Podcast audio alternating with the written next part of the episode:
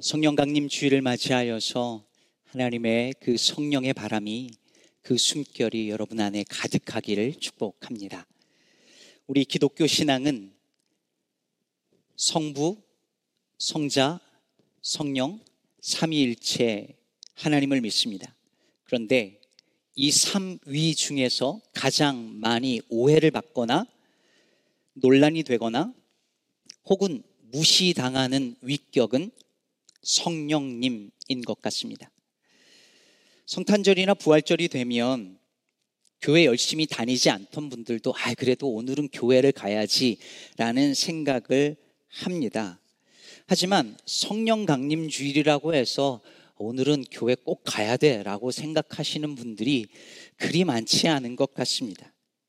성탄절이나 부활절이 되면 교회 밖에서도 축제 분위기가 되고, 심지어 추수감사절도 그런데 성령 강림 주일은 교회 밖에서는 아는 사람도 별로 없을 뿐만 아니라 교회에서조차 그리 주목받지 못한 채 지나갑니다.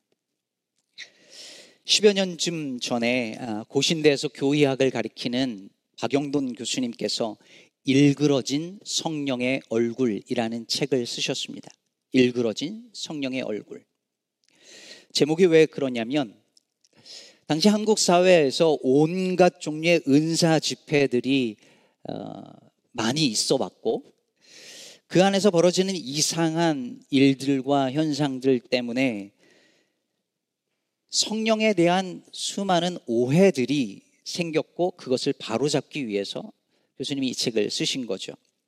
실제로 당시에 무슨 하늘로부터 직통 계시를 받았다는 둥, 내가 사도라는 둥, 소위 신사도 운동이라고 하죠. 또 그 전에는 이빨에 아말감을 했는데 성령 받고 아말감이 금리빨로 바뀌었다는 이야기들, 처음 듣는 분들 계신가요? 한동안 한국교회 진짜 많았어요. 이대로 가면 치과가 망한다 뭐 이런 얘기도 있었는데, 그런 이야기들, 무슨 온갖 종류의 치유 집회 이런 것들이 많았고, 그에 대한 폐해도 많았습니다. 그로 인해서 대체 정말 성령의 역사가 무엇인가라는 것에 대하여 혼란스러워하는 교인들이 많아졌었습니다. 이에 대해서 부작용도 생겼습니다. 반작용이죠. 그러고 나니 성령 운동한다 그러면 그때부터는 일단 의심의 눈초리로 보게 되었고, 교회 안에서 성령의 역사를 위해서 기도하거나 가르치는 것도 좀 뜸해지는 듯한 그런 경향이 생긴 것 같습니다. 이런 경향은 전통적인 장로교회에서 특히 더 그렇습니다. 보수적인 장로교단에서 자라났거나 아니면 신앙생활의 대부분을 장로교회에서만 하신 분들은 더 그런데요. 예를 들면 방언으로 기도하는 것을 보면 이상한 광신적인 신앙으로 취급하기도 하고, 치유나 어떤 환상을 본다거나 어떤 초월적 경험을 한다라고 하면 일단 경계심부터 갖게 되고, 심지어 오순절 계통의 신앙을 가진 분들을 무시하거나 위험한 신앙으로 취급하거나 수준 낮은 신앙으로 바라보는 분들도 꽤 있습니다. 예수님은 분명히 하나님은 영이시니 예배하는 자가 영과 진리로 예배할지니라라고 하셨는데, 어떤 이들은 영은 없이 진리로만 예배할 수 있다라고 생각하는 것 같습니다. 그런데 그런 예배의 특징은 그 예배 안에 생기가 없습니다. 성령의 역동성과 자유로움이 보이지 않습니다. 성령 운동하는 분들은 역사 속에서 우리가 생각하는 방언하고 치유하는 것만 있었던 것이 아니라 이사야 61장에 나타난 그 비전을 그대로 믿고, 성령의 기름 부심을 받아 가난한 자와 포로된 자와 갇힌 자를 위해서 싸우며 사회 정의를 위해서 자기들의 몸을 바쳐서 애썼던 수많은 역사적인 선례들이 있습니다. 그런데 이런 모습조차 잘 나타나지 않고 있습니다. 저는 우리 교회가 영과 진리로 예배하는 공동체가 되기를 바랍니다. 진리의 말씀을 묵상하고 지키는데 힘쓰지만 그렇다고 문자에 갇혀서 이게 옳으냐 그르냐, 이게 성경에 있냐 없냐, 이게 신학적으로 맞느냐 안 맞느냐를 늘 따지고 또 따지다가 성령의 그 자유로운 역사를 무시하지 않게 되기를 바라며, 날마다 생기를 불어넣어 주시는 하나님의 성령으로 정말로 살아있는 교회가 되기를 바랍니다. 이런 은혜가 성령 강림 주일을 맞아 예배하는 저와 여러분 모두에게 충만하기를 축원합니다. 오늘 본문은 예수께서 세례받으시는 장면을 보여주는 말씀이죠. 예수께서 요단강에서 세례를 받고 올라오실새 10절에 보니까 하늘이 갈라짐과 성령이 비둘기같이 자기에게 내려오심을 보셨다라고 말합니다. 마가는 하늘이 갈라지고 성령이 내려오는 것을 예수님만이 유일하게 보았다는 것으로 기록을 하고 있습니다. 그런데 여러분, 왜 하필이면 성령이 비둘기처럼 임했을까요? 폭풍처럼 임하셨을 수도 있고, 번개처럼 임할 수도 있고, 우박이나 봄비처럼 임하실 수도 있는데 왜 하필이면 비둘기처럼 내려왔을까요? 우리는 예수님께 내려온 성령님, 그 비둘기처럼 내려온 성령님과 비슷한 이미지를 창세기 1장 2절에서 볼 수 있습니다. 땅이 혼돈하고 공허하며 흑암이 깊음 위에 있고 하나님의 영은 수면 위에 운행하시니라. 하나님의 영이 수면 위에 운행했다라고 말할 때 이 단어는 마치 새가 자기 새끼를 품으려고 위에서 공중에서 날개짓 하면서 내려오는 그것을 묘사하는 단어입니다. 하나님의 성령이 그렇게 내려와 수면 위에 운행할 때에 태초의 창조가 일어났습니다. 그렇다면 이것이 무엇을 보여줄까요? 하나님의 영이 임하는 곳에 창조의 사건이 일어난다는 것이죠. 새로운 생명이 탄생을 합니다. 그래서 마리아에게 성령이 임했을 때에 마리아가 예수를 잉태했고, 기도하던 제자들에게 성령이 임했을 때 교회가 탄생했습니다. 그리고 세례받는 자리마다 성령께서 임하십니다.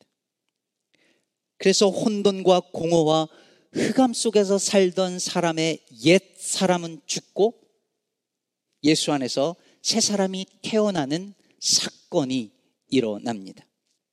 잠시 후에 우리가 할 세례식에서도 그런 일이 일어날 줄로 믿습니다. 눈에 보이지 않아도 성령께서 비둘기같이 임할 것입니다. 그런데 여러분, 이것이 끝이 아닙니다. 11절을 보면 하늘로부터 소리가 나기를 너는 내 사랑하는 아들이라 내가 너를 기뻐하노라 하시니라. 여러분, 성령님께서 하시는 가장 중요한 사역과 역할이 무엇이냐면,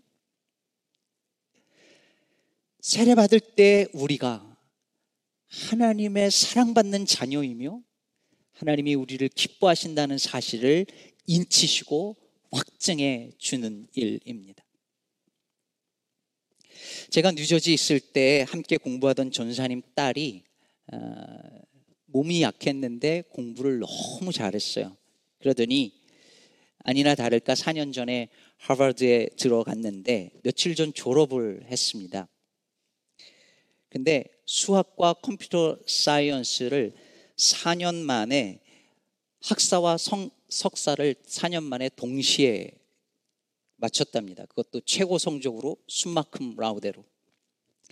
3학년 때 학교에서 하버드에서 24명 선발하는 피 베타 카퍼 주니어 24에 들어갔는데, 졸업식 할 때는 이들 중에서 단 4명을 선출하는 마셜스에 뽑혀서 졸업식 행진하는데 맨 앞에 서서 행진을 했답니다. 제가 한국 아이기도 하고 제가 아는 아이기도 하고 제가 너무 좋아하는 전사님 딸이라 너무 자랑스럽고 기쁘더라고요. 여러분, 자식이 이쯤 되면 너는 내 사랑하는 딸이요 내가 너를 기뻐한다라는 말이 하나도 안 이상하죠, 그 정도 되면. 근데 그 전사님이 그렇게 말하는 건 그래서만은 아니겠죠. 여러분, 예수님이 지금 세례를 받으신 이 시점은 이제 막 공생애를 시작할 때였습니다. 아직 아무것도 하지 않았습니다. 예수님은 이루어놓은 것이 아직 없습니다. 누구를 고친 적도 없고 누구를 살린 적도 없습니다. 그 어떤 것도 아직 공생애의 그 사역을 시작하지도 않았습니다. 그런데 하나님은 그 예수님을 향하여 말씀하십니다. 너는 내 사랑하는 아들이요, 내가 너를 기뻐하노라. T.C. 해리슨 워런이 쓴 책 오늘이라는 예배는 세례가 우리에게 알려주는 것이 바로 이런 것이라고 말합니다. 그러면서 저자가 예를 드는 것이 무엇이냐면 아침에 잠에서 깨어나서 일어나는 바로 그 순간입니다. 아침에 알람이 울리면 우리는 냄새나는 입으로 하품을 하고 기지개를 펴고 머리는 헝클어진 상태에서 하루를 시작하는데 아직 그 이불 속에 있는 그 시간은 아직 우리가 엄마나 아빠로서, 직장인으로서, 학생으로서, 친구로서, 시민으로서의 정체성을 입기 전이라는 거죠. 다시 말해서 아직 내가 누구인지를 나의 일을 통해서, 나의 직책을 통해서 증명하지 않아도 되는 시간이죠. 아직 그 이불 속에 있을 때는. 그래서 우리가 조금 더 이불 안에 있고 싶어하는 그 마음은 내가 내 일을 통해서, 오늘 하루 해야 될 일을 통해서 내 자신을 또 증명해야 되는 그 부담감을 조금 미루고 조금 더 그냥 나로 있고 싶은 마음 때문이 아닐까라고 이 책은 말하고 있는 거예요. 그래서 저자는 이렇게 말합니다. 나는 스스로 축복받은 존재가 되기 위해, 스스로 사랑받는 존재가 되기 위해 일한다. 그러나 매일 아침 처음으로 맞이하는 그 부드러운 순간에는 그저 하나님께 사랑받는 냄새나고 졸린 존재로서 다시 한번 은혜와 생명과 믿음을 선물로 받는다. 그래서 이 저자는 아침에 눈을 떠서 아직 내가 나를 증명하지 않아도 되는 그때에 우리가 받은 세례를 기억하라고 말합니다. 오늘 본문 12절에 보면 성령이 곧 예수를 광야로 몰아내신지라 라고 말하는데, 여기서 몰아내다라는 말은 굉장히 강한 단어예요. 이게 나중에 예수께서 귀신을 내쫓으실 때 그 내쫓다라는 거와 같은 말입니다. 조금 전에 비둘기처럼 온화하게 내려오신 성령께서, 그리고 예수님이 하나님의 사랑받는 아들임을 확증하기 위해서 내려오신 그 성령께서 이번에는 예수님을 광야로 내모십니다. 여러분, 성령님은 때때로 그렇게 하십니다.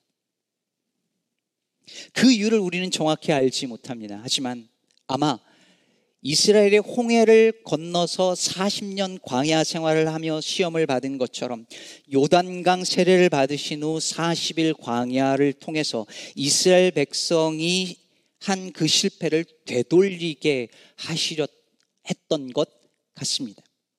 그러나 한 가지 확실한 것은 무엇이냐면 세례 받을 때 들었던 그 하늘이 찢어지며 들려왔던 그 하늘의 음성이 정말 무슨 의미인지를 참으로 깨달을 수 있는 그곳이 바로 광야라는 사실입니다. 여러분, 예수님께서 광야에서 40일을 보내시고 사탄에게 시험 받으실 때 그 사탄이 했던 유혹의 핵심이 뭐죠? 네가 하나님의 아들인 것을 증명해보라, 이거였죠. 네가 만약 하나님의 아들이거든 돌을 떡이 되게 해봐라. 뛰어내려보라.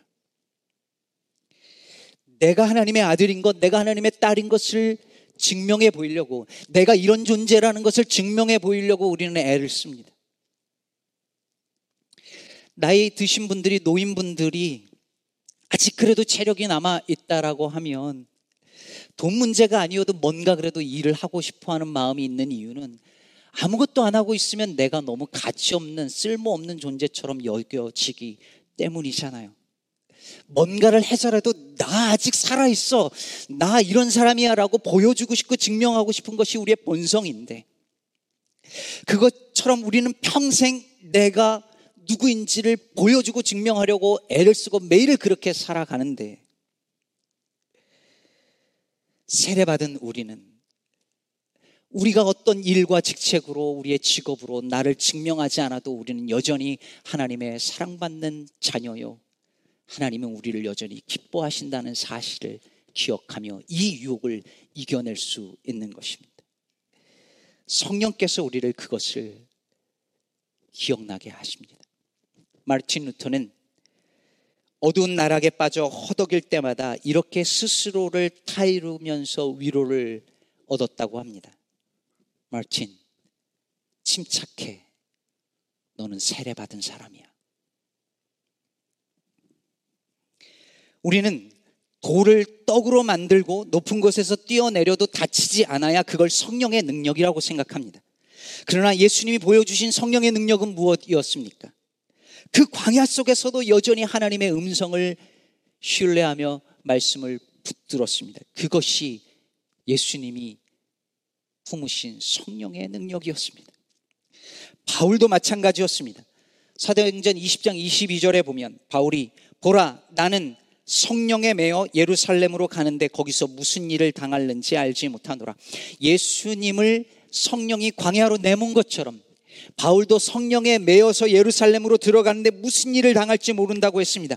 우리는 결박과 환란을 끊고 감옥에서 나오는 것이 성령의 권능이라고 말하는데 바울은 결박과 환란이 있어도 그곳에 들어갈 수 있는 믿음이 성령의 권능이라고 보여주고 있습니다. 사람들은 큰 교회를 보면서 성령의 역사가 있는 교회라고 말합니다. 그리고 몇 가정 되지 않는 작은 교회를 보며 성령의 역사가 없는 교회라고 함부로 말합니다. 저렇게 부흥이 안 되는 건 성령이 떠난 증거 아니냐? 차라리 교회 문을 닫지 왜 저렇게 고집을 피우냐라고 말합니다. 그러나 여러분, 대여섯 명 붙들고도 포기하지 않고 아무리 작아도 여전히 주님의 몸된 교회임을 믿으며 서로 사랑하고 사랑받는 자녀임을 확증하며 살아가는 그 공동체가 정말 성령이 충만한 공동체라고 저는 믿습니다.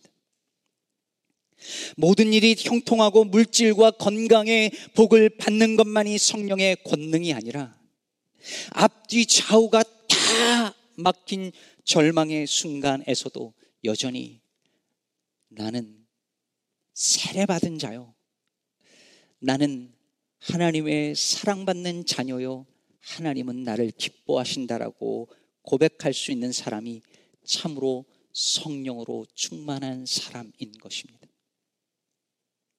오늘 본문 13절은 예수께서 광야에서 사탄에게 시험을 받으시며 들짐승과 함께 계시니 천사들이 수종들더라라고 말합니다. 들짐승과 함께 계셨다라고 하니까 이 말이 매우 불안하고 위험하게 들리잖아요. 들짐승이 예수님을 공격할 것 같잖아요. 하지만 마가복음 전체를 생각을 하고 마가복음 1장과 특히 오늘 본문이 성령이 비둘기처럼 내려왔다고 말하면서 태초에 수면이를 운행하심으로 그 태초의 창조를 떠올리도록 이 본문이 우리들에게 보여주고 있다면, 그리고 예수께서 이 땅에 오심으로 말미암아 새로운 창조를 일으키시는 분이라는 사실을 기억한다면 오늘 우리는 이 말씀을 통하여 에덴 동산을 떠올릴 수밖에 없습니다. 다시 말해서 아직 길들여지지 아니한 짐승들과 아담이 함께 어울려도 함께 살아도 괜찮았던 그 에덴 말입니다. 오늘 본문은 그걸 보여줍니다. 그리고 그것은 이사야 11장이 예언하는 바 이리와 어린 양이 함께 뛰어놀며 어린아이가 독사굴에 손 놓고 장난쳐도 물지 아니하는 그 하나님의 나라에 대한 종말론적인 비전을 보여주고 있습니다. 그렇다면 이 본문이 말하고 있는 것은 무엇일까요? 세례를 받으시고 성령 충만하신 예수께서 첫 아담이 넘어갔던, 그래서 실패했던 사탄의 유혹을 예수께서 새로운 아담, 두 번째 아담이 되셔서 그 욕을 이기셨다는 사실을 보여주고 있는 것입니다. 어떻게 그럴 수 있었을까요? 저는 예수께서 하늘을 하나님께서 찢으시며 나중에 마가복음 뒷장에서 휘장이 찢어진다는 것과 같은 그 단어를 사용하며 하늘이 갈라지면서 성령이 내려오며 들려왔던 그 음성, 너는 내 사랑하는 아들이오 내가 너를 기뻐한다라는 그 음성을 끝까지 붙잡았기 때문에 네가 하나님의 아들인 것을 증명하라는 사탄의 유혹을 이길 수 있었다고 믿습니다. 시인이자 목회자인 고진하 목사님의 빈들이라는 너무 힘있고 아름다운 시는 이렇게 노래합니다. 늦가을 바람에 마른 수숫대만 서거기는 빈들입니다. 희망이 없는 빈들입니다. 사람이 없는 빈들입니다. 내일이 없는 빈들입니다. 아니 그런데 당신은 누구십니까? 아무도 들려하지 않는 빈들, 빈들을 가득 채우고 있는 당신은.